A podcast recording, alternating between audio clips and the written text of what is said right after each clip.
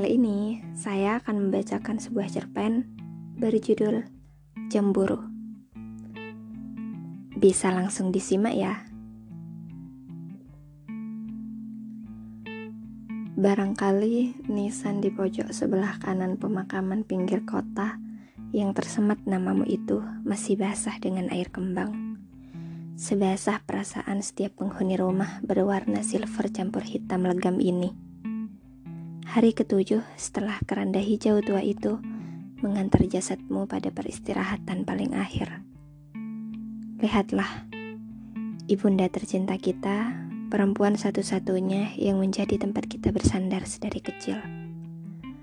Perempuan paling hebat yang ku kenal, terlentang dengan mata redup dan wajah kuyup.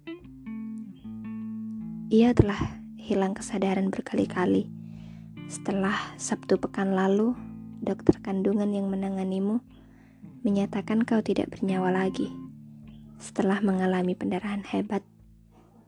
Bahkan bayi dalam kandunganmu pun juga tak berhasil diselamatkan. Ketika membuka mata, hanya hampa yang dapat dibaca di raut muka tuanya. Lihatlah, lelaki yang sejak hari itu pula dengan sukarela merawatnya. Menungguinya setiap waktu, mencoba menyuapkan sesendok bubur dari semangkok yang dihidangkan pembantu setiap hari. Meski akhirnya bunda tetap bergeming, dan untuk kesekian kalinya semangkuk bubur ayam itu teronggok sia-sia, tak luang sedikit pun.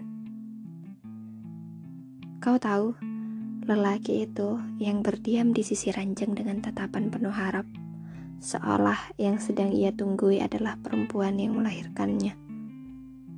Lelaki yang mencoba mengalirkan sisa-sisa ketegarannya dengan tulus. Meski kenyataan berusaha mengikis kekuatannya sebagai lelaki, setelah dua permata paling berarti baginya direnggut maut secara serentak. Ia masih bertahan di sini menjadi menantu kebanggaan bunda. Menolak ketika dijemput pulang oleh mertuamu.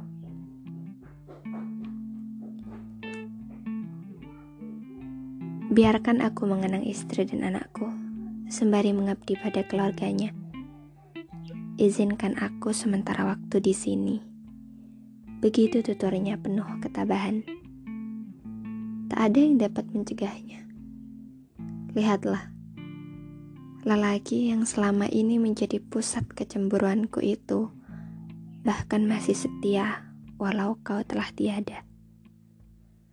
Ketahuilah, lelaki penuh sahaja itu pernah menyatakan untuk tidak pernah akad lagi setelah denganmu.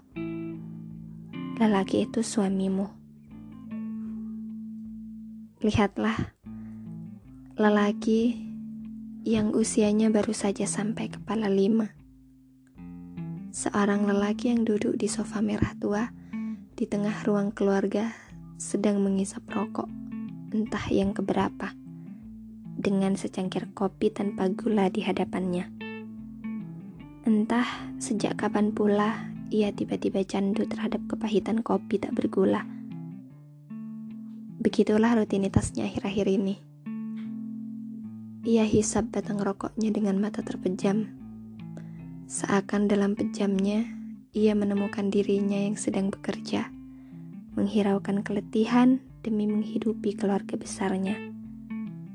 Seakan dalam setiap asap rokok yang dihembuskannya, ia mendapati dirinya telah berhasil menyarjanakan putri sulungnya dan berhasil menjadi wali langsung pada pernikahannya. Seolah dalam pejam itu pula, ia menyadari bahwa putri sulungnya telah benar-benar hilang, tak sekadar diperistri orang. Dan bayangan akan menggendong cucu yang lucu seketika penuh kabut.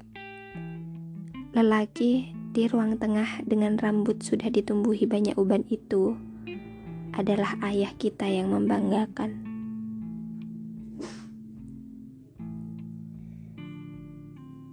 Lihatlah, Simbok Pembantu yang telah ikut bunda bertahun-tahun turut bermuram durja di meja makan.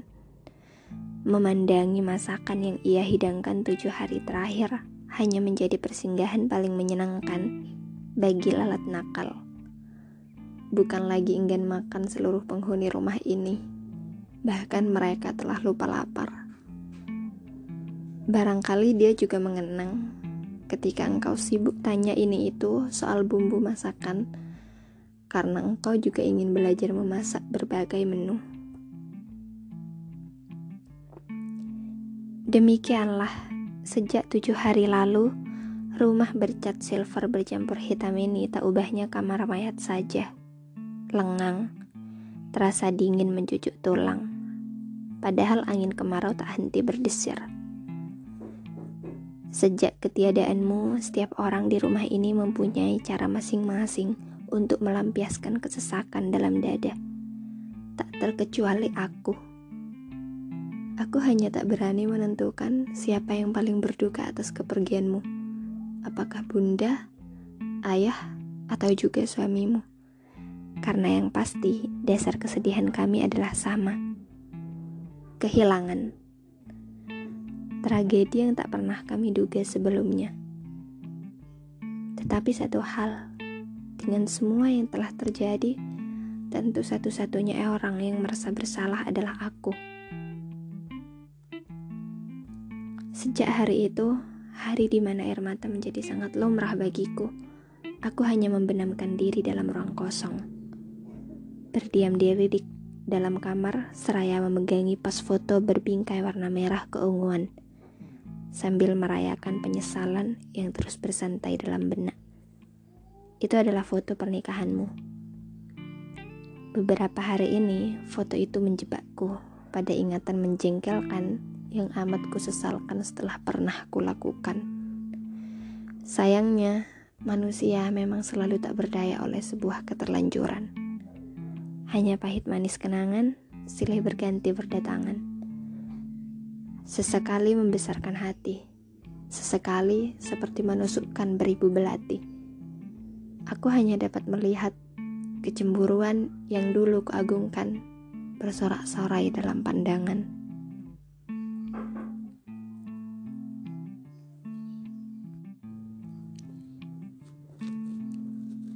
Oke, tunggu kelanjutannya di episode selanjutnya ya. Terima kasih sudah mendengarkan podcast Bulir Air.